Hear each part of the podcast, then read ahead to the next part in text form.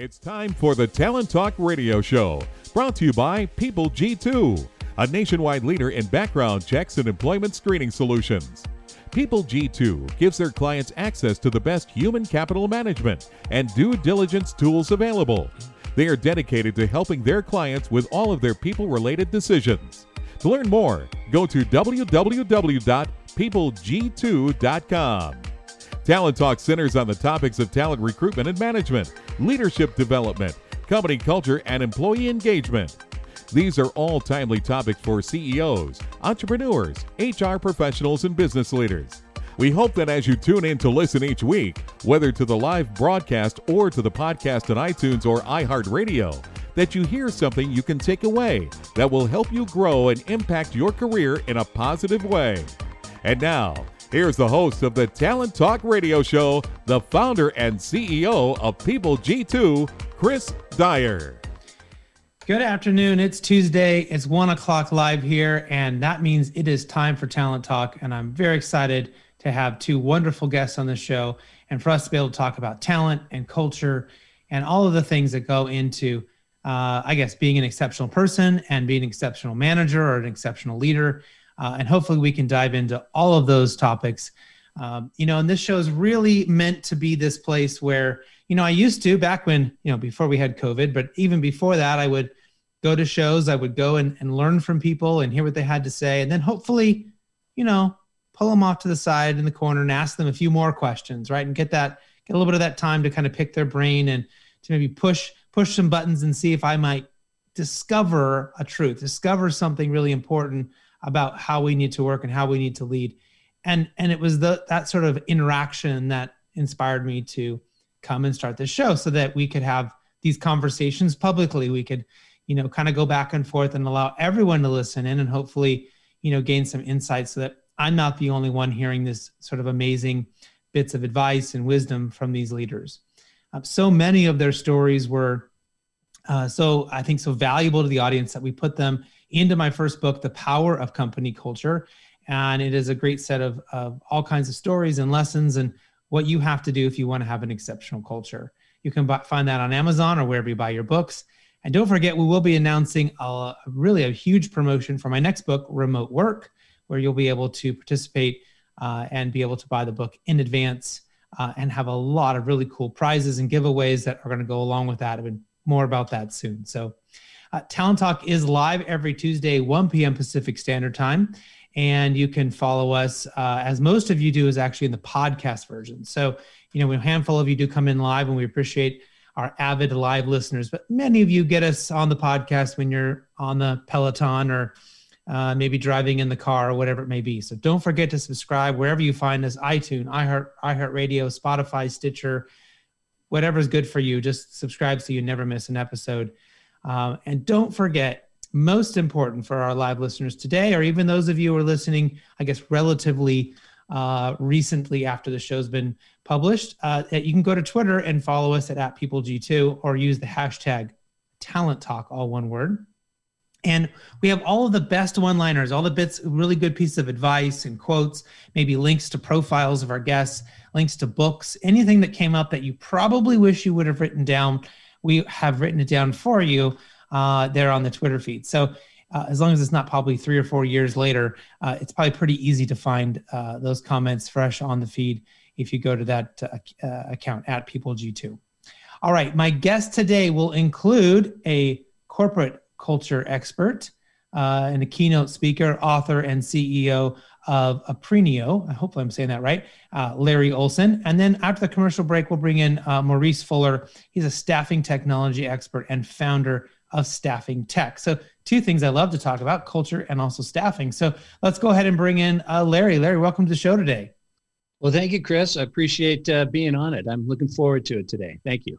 And how do you say your company's name correctly? I feel like I maybe mispronounced it. It's uh, pernio. It's an aperture of a camera. It's how the image gets ah, in. Neo in yeah. Latin for new. So all right, well that's very clever.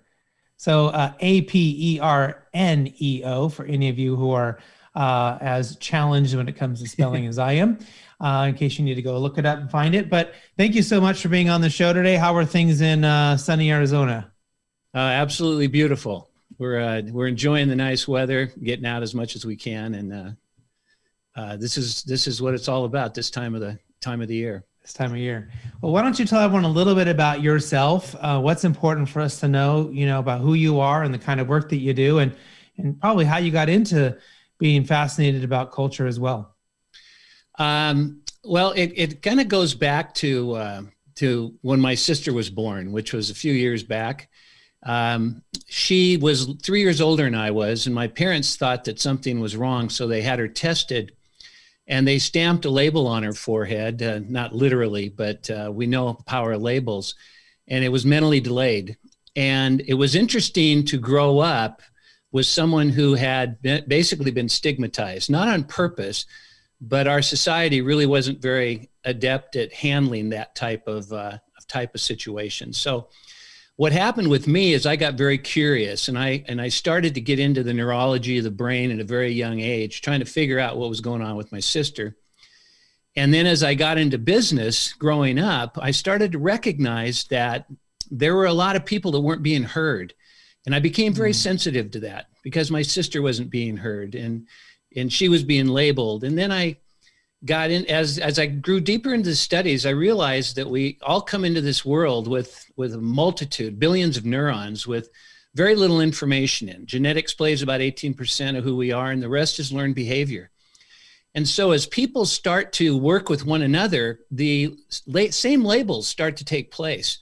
And when they start to take place with leadership relative to how they feel about their people, they end up limiting themselves to what's important and what's possible within an organization.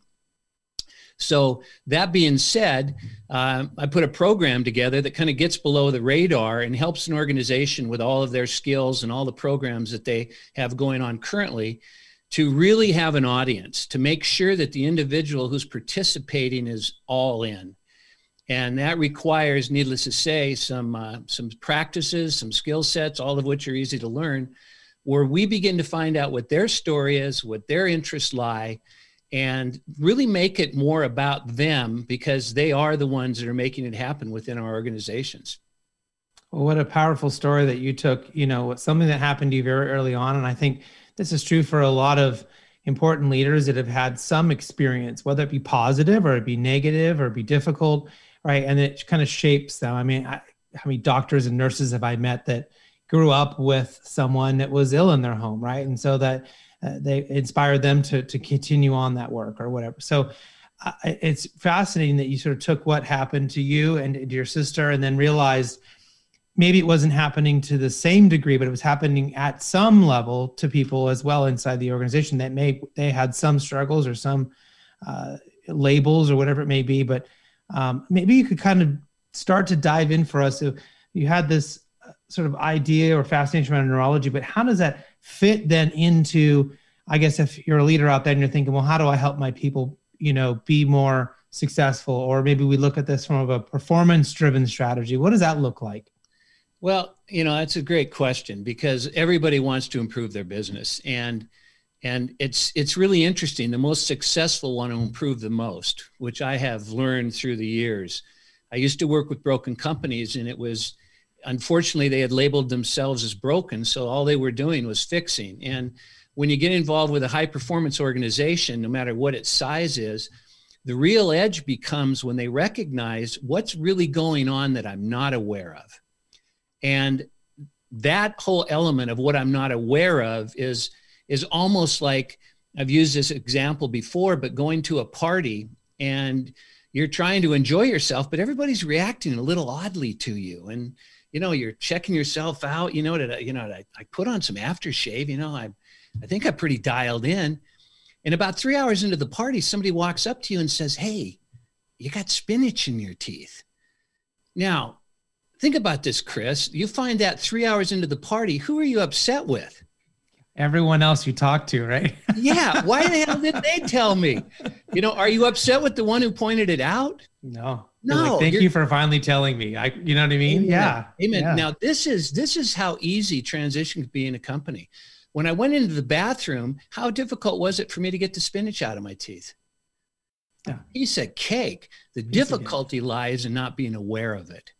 Right. And as we know, those are called scotomas, as you're probably aware of, which is Greek for blind spot.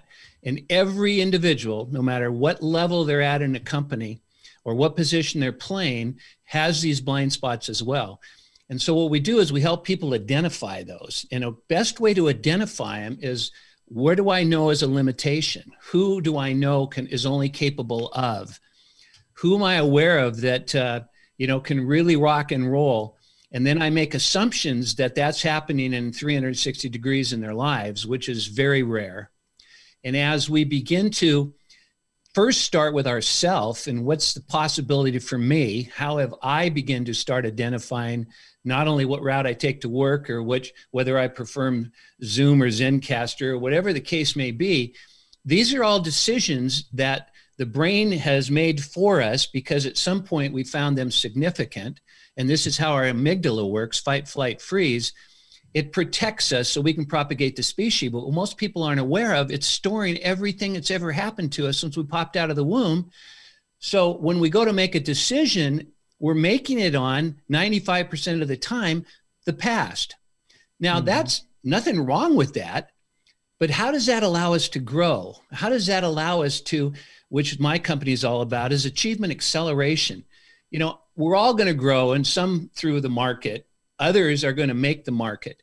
And the difference again lies in vision. And vision can be a word that's beaten to death, and some people are off, uh, even um, a little snide about it. But what vision really is, is owning the end result before you arrive. And how we go about doing that is the same way we went about developing all these attitudes that we have. And again, those are learned behaviors. But guess what percentage of performance our attitudes have on our performance? 100%. Don't kind of affect it, absolutely mm-hmm. dictate it. And so when you go into an organization, what you're really looking for is what are the current attitudes that are happening? And that doesn't mean they're negative. It just means that they are influencing behavior at some level. And it's not really psychobabble and it's not difficult. It's just developing an awareness that how long would it take for you and I to make our minds up about one another? Yeah. Well, if we think about blind spots, I mean, there are those blind spots that are like the spinach in your teeth, right? You can sure. go and quickly fix it.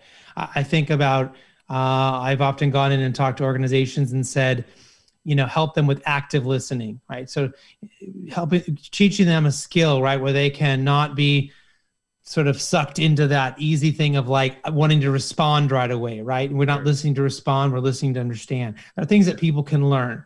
You bet. Um, uh, there, there are these other behaviors I think that people can adjust to, but there are also maybe some other blind spots that are either much harder to undo or might even be um, impossible to undo. So can, can, you do you have like some stories there like are there certain ones that are tend to be pretty easy for people to to think about and are there ones that maybe are much harder, right? Because I, I think maybe leaders have this sort of certain leaders have a maybe a fixed mindset that like well that person's just difficult. That person's just this way. And uh, nothing i can do is possibly ever going to help them. Absolutely. Um, you know is it a combination of both or is it are all blind spots potentially fixable? I, I i believe they are. I believe there isn't one that isn't fixable. And it's it's kind of like that old joke how many psychiatrists does it take to change a light bulb?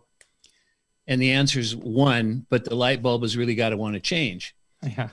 and so we have got to have a participant. We've got to have someone in our company mm-hmm. that wants to assist and accomplish in accomplishing our vision, wants to be a part of our purpose, wants to work for something greater than self. But if an organization brings consultants from the outside in and then, unbeknownst to all the rest of the associates, puts this vision together and this purpose, they're going to end up in a drawer you're not going to develop any buy-in whatsoever because you haven't allowed the people that are going to implement it to participate and that is absolutely critical. And then you get into the skill sets of what kind of listener are they as they're receiving information and that's got to be got to be educated as well or you take someone who's still thinking the same way and you're trying to introduce them into a new way of thinking you know it creates obstacles to begin with. So i I, I had a, and you've probably experienced this. Um, one of the things that I've put together is a program called Life, which is Lessons of the Fundamentals of Excellence. And before I start with a client, everybody goes through the education from the owner to the individual that locks up at night. And I had a gentleman in there that didn't want to be there, absolutely did not want to be there. This was a, an account, it was Pepsi at the time, and, and um, he had to go. And so you can imagine his body language and tone of voice and I do an exercise at the end of the night when they go home, and it's and it's called um, a ten. And what you have to do is you imagine that no matter what happens to me this evening, I'm simply going to say, I'm going to make it a part of my ten. So if I get a flat tire, it's not there goes my ten. Or if something bad happens, well, you know what do you expect? And I'm just going to maintain it. And what happens the next morning when we talk about it, people recognize the power of vision that if they're looking through something, they have a frame of reference to make decisions. In companies, the optimum is I make decisions with my frame of reference being the ultimate goal the organization is attempting to accomplish. And if I'm fully engaged in that, we know that the chances are likely we're going to exceed expectations as an organization. So this guy that was fighting it, next morning I started everybody out and I said, Who'd like to share how it went last night? And this is one of the favorite parts for me because the stories are unbelievable. The guy in the back raises his hand. He goes, I did your stupid exercise. and I go, to, you know, my, my talk and conversation inside my head is like, oh, this is going to be good. And he goes, you know, I, I did what you said, no matter what happens, how do I keep my 10? And I'm driving home and all I wanted to do is get into the house, go to my study and, and, and watch this TV show that I love. And it was a rerun, by the way. And he said, so I so I get into the house and I sit down and my 15 year old son walks in and he goes, Dad, can can I watch TV with you? And I'm sitting there, God, he doesn't like what I watch. I don't dang Larry, he's he's screwing this whole thing up. And because ordinarily, Chris, he would have said, get out of here. And, and that's a scotoma, by the way. And so anyway, his son's sitting there and he's thinking about this. How do I make this a part of my 10? And he goes, No, what hey, you can go ahead and watch whatever you want. And as he's got his head down, he's saying, What the heck am I doing? There goes my evening, this darn Larry and this number. And what gets his attention, Chris, is he hears the channels changing. And pretty soon the television goes off. And that gets his attention. He looks up and he looks into the eyes of his son, and his 15 year old son says, Dad, do you think we could just have a conversation? And he goes, Larry, I know what you mean if I hadn't have done that exercise, getting home and watching a rerun would have been more important than that time with my son. And that is the first time he and I have had a conversation in over three years. He said, I had a 15 for a night. And that's what's that's what you get off of, and I do is those ahas people get when they recognize for themselves what they need to do instead of it imposed on them. And that's where real growth and sustainability occurs when that happens. Well, that is a really great story, and and try to, and I love sort of his, his gruffy response, right, about forcing him to sort of, you know, get out of his comfort zone, and yet at the same time, he was ultimately happy. I mean, that's. Uh, yeah, because you, know, you, and I aren't gonna. We're not out to hurt anybody for crying out loud, right? we want people to be better, and we want the companies to rock. Right, right.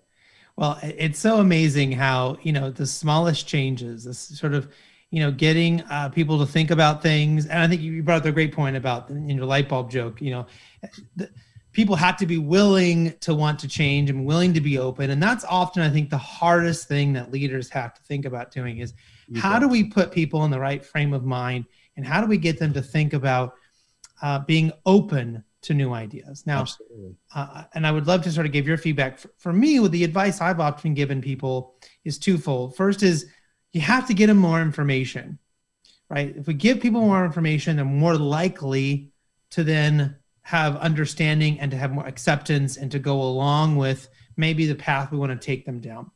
Now, th- there there are some challenges there, right? You can't. Uh, if it's a bad idea, it doesn't matter how much information I give you. If I say, let's go, yeah. you know, jump into this pool of great white sharks, it'll be fun. No matter how much I tell you about the great white shark and how what his name is, you're still going to say, I'm not getting into that pool. I mean, that's just right.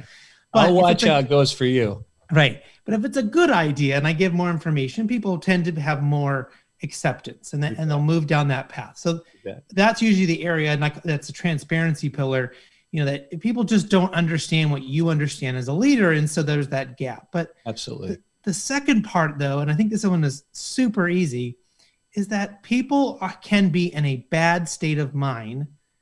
The best person in the world can be in the bad state of mind and not really ready to be open to thinking about change if we don't think about cognitive biases. And the you ones bet. that I would think about is like, are they hungry? Are they cold? Are they hot? Are they distract? I mean, is there something else going on where their brain power is sucked into returning them back to happiness, right? Just yep. basic creature comforts. Yep. Do you know what I mean? And so uh, are those good places to start or do you think maybe we should be thinking about other things, right? To make sure they're in I don't know if we call it homeostasis or at least just in a state of mind where they can even think about change. Sure. Absolutely. And that's one of the most, you know, common questions I get is what do you do when you find somebody who's not bought in or is having a bad day or is or is a dark hole that all the energy of the room is being sucked into them? Because that can really interrupt the opportunity for morale and and product productivity. And what you said is spot on in the sense of making sure they understand because understanding is so essential. One of the things that i have found is is is to, to ask them what's going on i mean to have a conversation but intent is everything if you're upset by what they're doing and then you have the conversation, nothing positive is going to come from that. All you're going to create is defensiveness. So when you sit down and go, hey, you know, I noticed that you seem to be a little off today. What's going on? Now, if you don't get response back that you'd like, well, that take that personally because that's a trust issue. Mm. Maybe you're not doing this enough, or maybe you're uncomfortable with it. Are you uncomfortable though when you're in a relationship and it's not going right and you want to find out if you've done anything wrong or is there something I can do to improve it? More often than not, no. Well, take that same mindset and bring that to your people because they have the same needs as anyone else does. And more often than not, and this is another challenge we face 95% of corporations motivate from fear. Even today, and when I define fear, it's not necessarily that you have a gun to their head to get them to go to work, but fear is a sense of loss. That if I don't come to work, I'll lose being respected. If I'm not on time, I won't be able to participate in the bonuses. And that is very effective because that's the fight, flight, fear mechanism that we all have. And, and it, we can get people to respond, but we can't get performance we get people just to do enough to get us to shut up. So when someone's challenged, find out what's going on in their life. Just like you said, you know, what's the set and setting? I mean, they, are they ill? Did they did they have a fight at home? Somebody's late for a meeting. Rather than punish them, why don't you find out why they're late? And I will guarantee leaders out there that 99 times out of 100, you'll be glad you found out why they were late before you made a big issue out of it in front of everybody else. Now who's the one who has the I'm sorry to come up with? Yeah. So, you know, as you know that people don't go out of their way to make mistakes on purpose. So something is going on. Yeah. And I agree with you. Find out. Yeah, and that's it's so important just to ask those questions. Well, yeah. I know we're we're almost out of time here. This is uh, actually flown by, so I want to make sure we ask you two important questions. Okay. The first one is: Is there a book that you're reading these days that you might uh, suggest our readers or our listeners check out? Yeah, I, they could check mine out, which is Get a Vision, always a good read. Uh, you go to Aperneo, and uh, it's not on Amazon. You go to Aperneo, and you can purchase it through our shop. Um, I've just been kind of playing back again with Og Mandino and uh, just finished The Greatest Salesman in the World. I've read all his books, but that was years and years ago. And I think I think getting into intent and making sure we're in alignment in our own life as far as how we're feeling about what we're doing can make all the difference in the people that we interact with. Yeah. And final question How can people get a hold of you? How can they find out more about you and your company if they're interested in working with you? Thank you. Great question. Um, they go to Aperneo again, and uh, all the information they need is in there. Uh, my, the phone number, how to get a hold of us, uh, if you have a question. And um, there's no there's no selling at all because I have found that if it's not a fit, then there no neither one of us is going to win. So it's a real nice conversation to find out if there if there is an opportunity for that kind of growth within your company, and um, if you're comfortable with uh, you know participating with me and my and my folks. Well, fantastic, Larry. I really appreciate you being on the show. Hopefully, we can have you come back at some point and get us. We can finish with all the other questions we didn't get to today because we our conversation uh, went pretty deep into the one part. So I really uh, look forward to having you back on again sometime soon. Well, Chris, it's been a pleasure, and uh, you got a great show. Thanks for having me. Thank you. We'll right back after this quick commercial break, and we'll bring in my next guest, Maurice Fuller.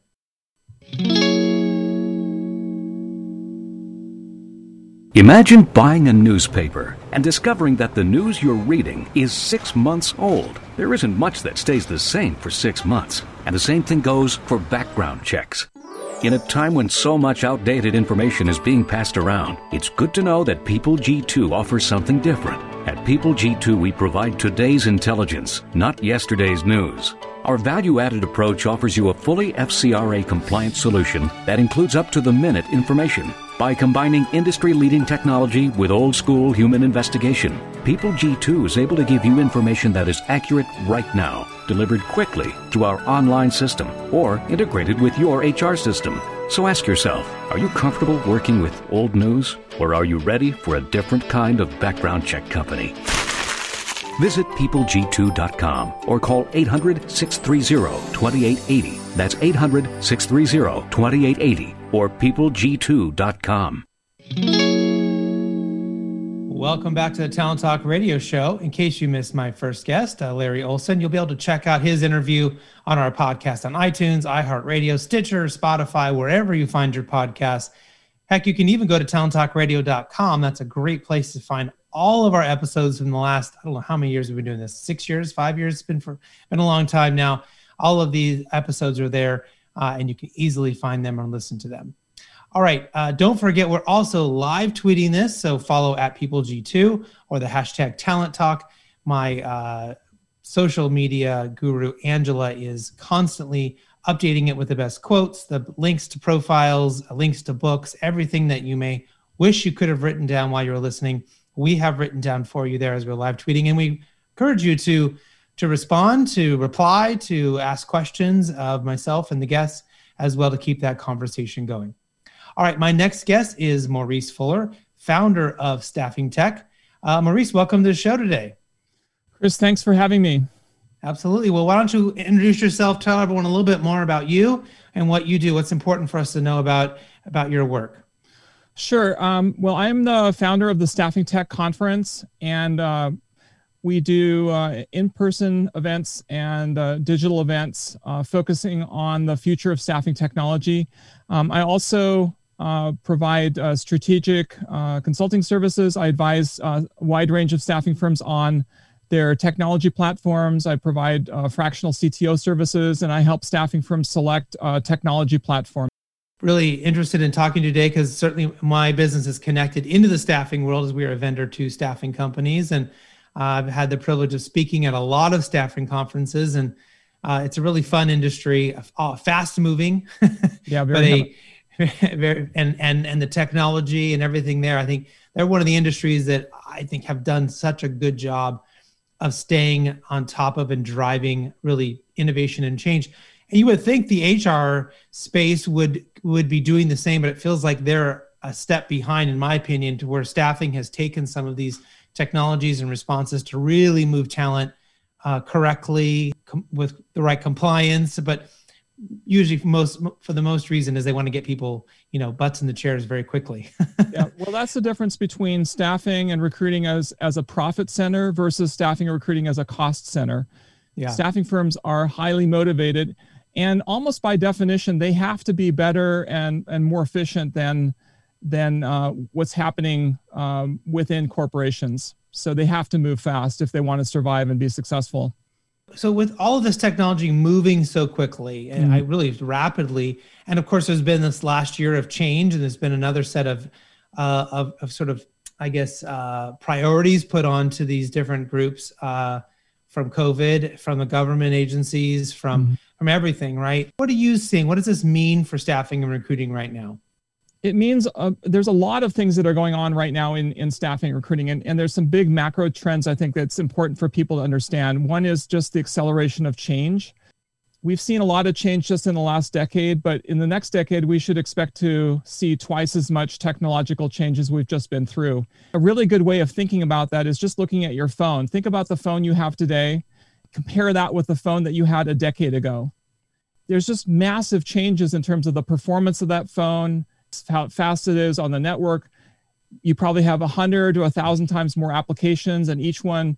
So, acceleration of change coupled with um, the amount of money that people are, are spending now on technology over the next decade as a percentage of GDP is expected to double. So 5% of spend um, GDP is currently on technology. A decade from now, it'll be 10%. Coupled with explosion of applications in staffing means that the industry is becoming more and more technology based. Staffing firms that have traditionally been doing everything manually are becoming technology businesses driven by software. And the amount of automation that we're going to experience in the next several years is just astonishing. There's so many things that are coming together at this point uh, that will make staffing firms much, much more automated than they've ever been in the past. Yeah, and, and that's as you sort of mentioned, right? Since that's profit driven, since they know if they can get better, they can get faster, if they can make the user experience better. And then user experience is not just the client it's also the applicant right? Can their experience in that entire you know process of going from not having a job to having a temporary job uh, very quickly. Um, yep. all of that is so so important. And then you know can we mitigate all of the compliance issues and can we make sure it's done correctly avoid the lawsuits and avoid even if it's not a lawsuit just you know things not being done correctly for both of your stakeholders. Absolutely. It's huge. It's huge. And there's still so much for them to do. So it's exciting to kind of think about it. Maybe what are some of the top technology trends that you think will ultimately, I guess, transform staffing and recruiting over the next few years? Are, are there things that maybe people haven't heard of that are starting to pop up? Yeah, I can take you through a, a list. Uh, we issue a, a report every year on the top 10 staffing technology trends, and I can take you through it pretty quickly. So the first is um, mobile first staffing, meaning that everything that you're doing within your staffing firm should be optimized for that mobile experience because that's how your candidates and your employees are in, interacting and engaging with you. So all your IT investments should be focused around that. Conversational systems, we're talking about bot, are becoming very sophisticated very quickly. A very exciting part of the future. And I'll talk about that in the context of AI AI is also, we're going to see that more broadly, making its way very gradually into staffing and recruiting. But only recently have I really seen significant advancements in AI that are really exciting. Digital marketing for staffing firms is going to become very, very important. As staffing firms become more software firms and more technology firms, the digital marketing component is going to be extremely important for finding candidates and finding clients we are also going to see sort of an explosion of data. Data is coming from all kinds of different sources that have to be managed. So, building up new capabilities around business intelligence, data warehousing, analysis, and predictive analysis is going to be super important. 5G, believe it or not, actually is a really important trend for the staffing and recruiting industry because as we have faster communications, we're going to be able to make that virtual and physical distinction increasingly go away. And we'll be able to do all these new use cases like virtual reality and augmented reality and all these new forms of connecting with human beings. Hyper automation, that's the idea that staffing firms are becoming very, very automated through automation tools. Digital engagement, the idea that we are shifting from mostly communicating through humans, email, text directly, where more and more is just digital, digital engagement that's happening automatically through AI couple more trends something called autonomous staffing, where placements are made automatically without recruiter intervention once the candidate has been fully qualified.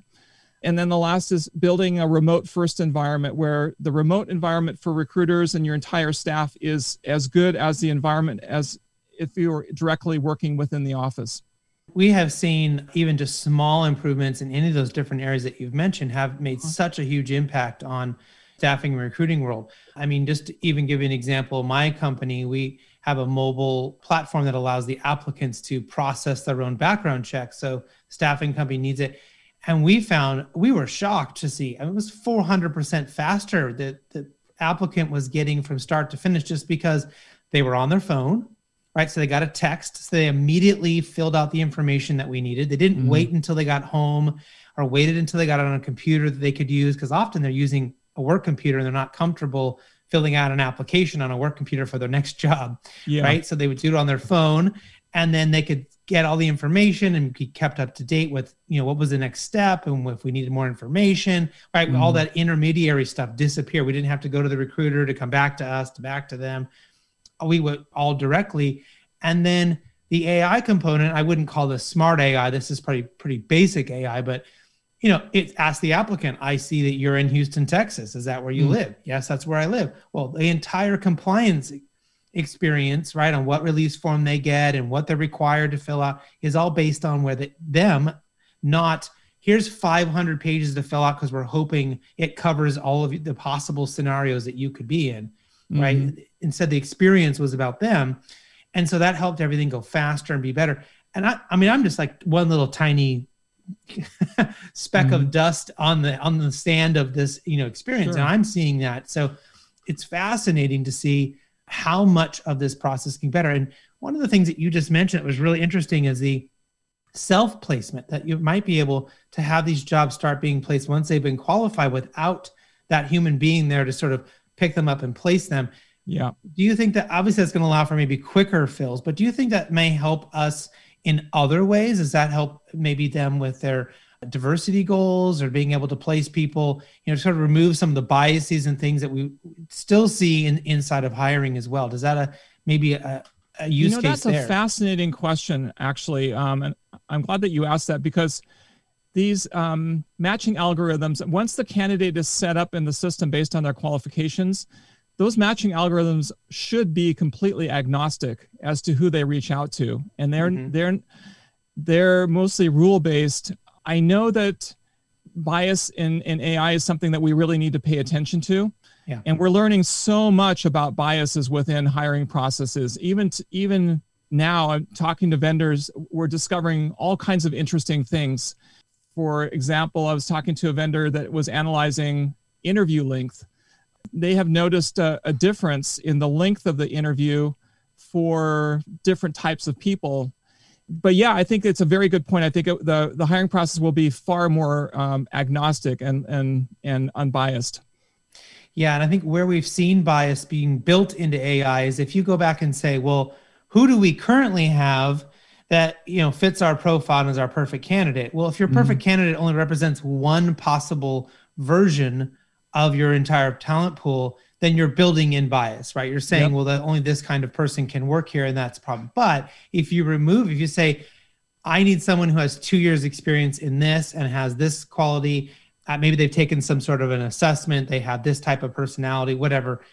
Then it doesn't matter what school they went to. It doesn't matter where they live. It doesn't matter what their name is. It doesn't matter none of that. It just do we meet these qualifications? So if we build it right, it exactly. can work really, really well. And if we build it wrong, it's just going to make a bad problem worse. yeah, and think, provided they're set up correctly within within the system by the recruiter initially, uh, and there was no bias built into that, then yes, it should operate relatively bias free. But you know, we're always learning about how we can refine that and make that more perfect. Well, I think that's one advantage that we have here with this sort of rapid change in technologies. That if we remember to go back and measure technology generally is measuring as it's going and we're looking at those measurements we can make adjustments mm-hmm. i can't tell you what my 500 recruiters were thinking in those thousands of decisions they made i have no way to have a real analysis on what's happening or not happening but if yep. we allow technology to we have a bigger play in there we can 1000 applicants and geez, only 2% of African Americans made it through the process. There's something wrong there. We can make a change, right? Because we're measuring that. Yes, um, absolutely. Yeah. I maybe to... maybe some good news for the future then. Oh yeah, yeah. No, it's it's exciting, and it, it and we're making lots of progress in terms of of being able to increasingly optimize the hiring process and get more people employed into the right jobs. Now, what do you think about some of the? Uh, there have been these new players, especially in the recruiting space, uh, very high tech, that are essentially creating a lot of automation. I, have seen my son go through this as he was looking for, you know, his first job, and there's these little. The whole process is sort of recruiterless, right? Mm-hmm. And my perspective right now is it it probably works well in certain positions, but the lack of having that person there yeah. to really help help them has been a hindrance for particular jobs. Maybe it's a really good thing for high turnover, just get the bodies in, get them out. Are you seeing that there needs to be an improvement there, or is that am I wrong? Is that taking off, and is that the wave of the future? It's absolutely the wave of the future, but there's also, I think, significant room for improvement. Like a lot of these mm-hmm. systems are being uh, developed and they're being refined. So, what we're going to see in the future of recruiting is more and more engagement through conversational systems and chatbots. The recruiter will only become involved on an exception basis. So, there might be four touch points along the way where a recruiter is directly involved. So, you you go through the chatbot experience and maybe some other things, and then you have a conversation with a recruiter, and maybe there's more screening, and then you go back to more more automation and then you reconnect with a human being. But you should at any point along the way be able to opt out and say hey i really want to talk to a human being um, and get the, that kind of assistant along the way. So if we can combine both worlds the efficiency of, of the automation and the workflows and the robotic process automation combine it at the right point with human beings that step in to add value and to be available then then we can accelerate the process and make it better for everyone and using my son as an example again, I mean, he there were some systems where once he had his resume in there and his information and he could just click the button to apply. He didn't have to fill out all of that same information over and over and over again, mm-hmm. which applicant fatigue and certainly, you know, uh, having the applicant be able to apply for more jobs in a quicker amount of time to find the right thing for them. That I think that's a good sort of a good use of, of technology. On the flip side, they've got to be able to handle that volume right and be able to connect people very quickly and be able to place them very quickly. So a lot of room to grow. That's where another piece of technology, um, sort of this matching technology that then matches up candidates that are flowing in or coming in from their ATS, matches up with a job description, and then sort of move candidates forward through the system that way. So different pieces of technology, different stage of the hiring process will increasingly automate that end-to-end process um, and elevate the role of the recruiter at, at, at key points along the way. Is there a sort of uh, maybe an economic scenario that where you think, given what we have right now, given what we know and all of the technology changes, that maybe staffing recruiting isn't quite ready for yet, meaning high unemployment or uh, high employment or you know uh, other other factors you think that maybe if we get into one of those situations that we they still have a lot of room to grow? That's an interesting question. You know, with staffing, traditionally when we go through a recession, staffing firms trim down significantly. I've I've seen many staffing firms take out half their H, HQ staff during a recession and then rebuild that back up. What what I see happening is as we move more and more towards automation and we scale through processes in the cloud, that you can scale up your software or scale it back down and your core staff, you may not have to scale that up or down quite as much during recessions mm. because increasingly your staff is going to be technical, more software developers, integration specialists, database engineers, fewer recruiters, um, fewer salespeople, but more technology kind of people within your firm. The way we scale up and down will be will be scaling up and down software processes largely. Yeah, that, that's interesting because right now they're very heavy in that sort of minutia of staff, right? Of people who are helping and handling all of these things. And if, you know, I guess it's just sort of minutia is the only word I can think about. It's just all that sort of junk it takes to get somebody from point A to point B from into a job. And if, I guess if more of that can go away, they'll need them less. And probably another, just another example of why I guess the next generation of, of employees really need to think about being savvy in, in tech and coding and in programming and those types of jobs because it's going to i think that's where we're going to see the growth and maybe a real shrinkage inside of the administrator type of, of role right? Uh, or even recruiter role that kind of handling the button pushing because hopefully we won't need to be doing so much of that. It's the future for recruiting is actually really exciting. There's so because most recruiters don't really want to deal with the minutia and the transactional things they want to work at a high value they want to be able to cons- coach, consult, advise candidates, negotiate with candidates. That's where they're working at their highest level of value added. But when they're just doing minutia, it's it's not it's not uh, the best use of their time and and um, recruiters they sense that you know they they they know what they are best at and where they want to focus their time yeah well maybe uh, we sort of talked about the near future what do you say maybe give us some examples of companies that are really doing some stuff that maybe in 10 years from now what, what are we thinking about will happen in, in, in 10 years? Yeah that's a really interesting question. Um, if you look at um, the automobile industry and you look at the transition that automobiles are going through right now it's like the biggest change in in the industry ever like going to electrification.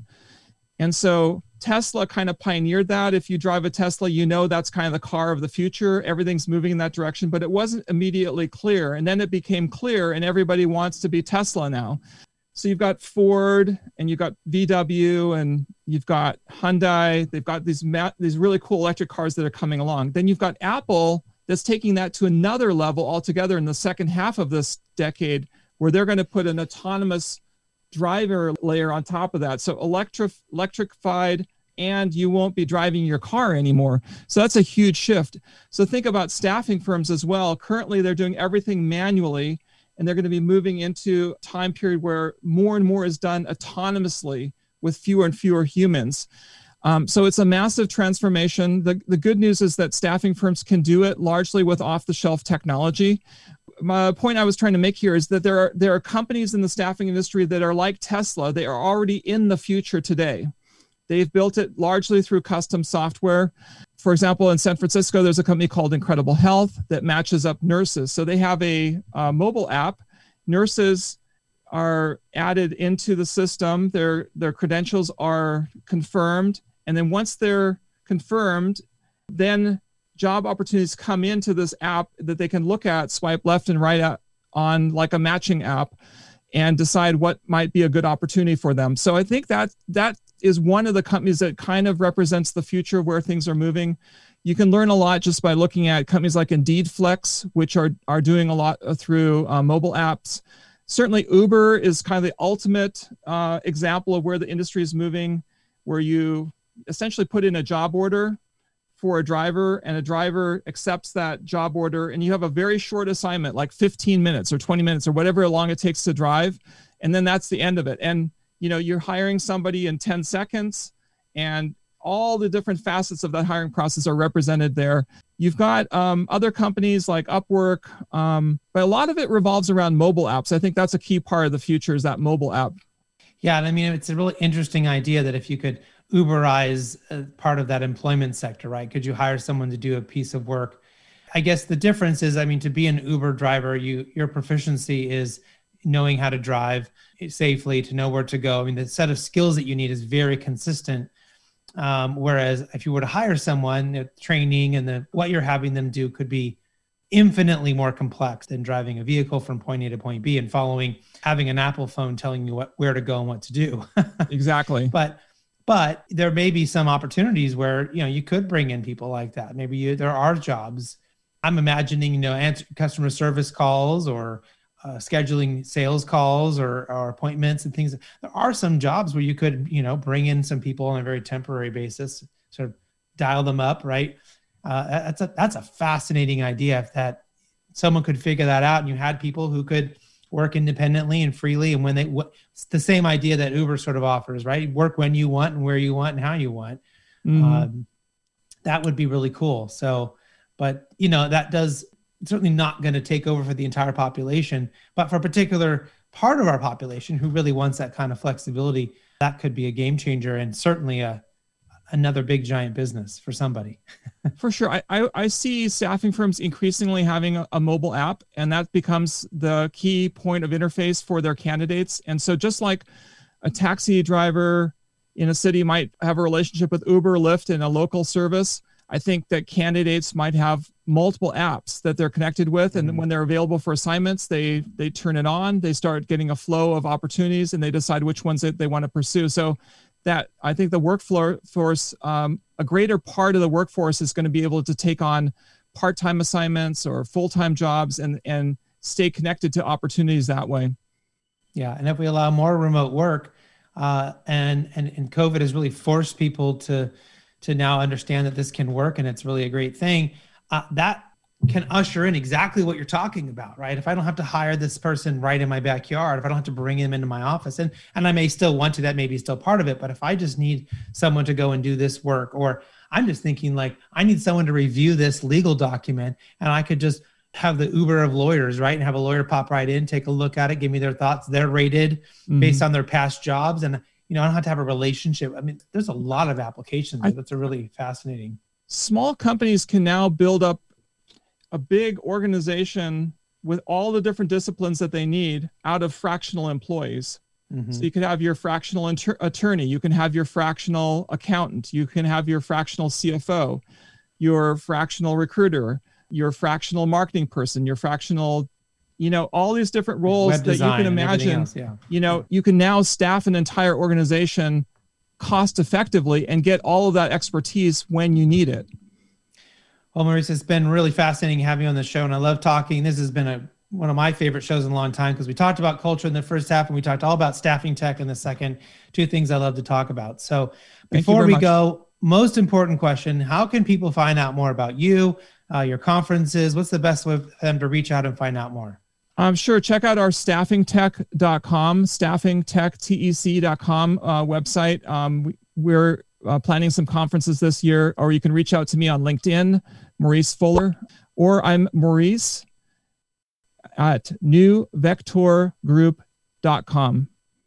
Well, fantastic, Maurice. It was really a pleasure having you on the show today. Thank I want you. to make sure we get you back at some point because we have a seems like there's a lot more we could talk about, and sure, uh, the future of work is uh, is certainly exciting. Thank you so much for having me. Thank you. All right. Thanks everyone for listening to today's show. Hopefully, you gained something that you can use in your own career in a positive way. Until next time, do what you love and show the world how talented you can be today.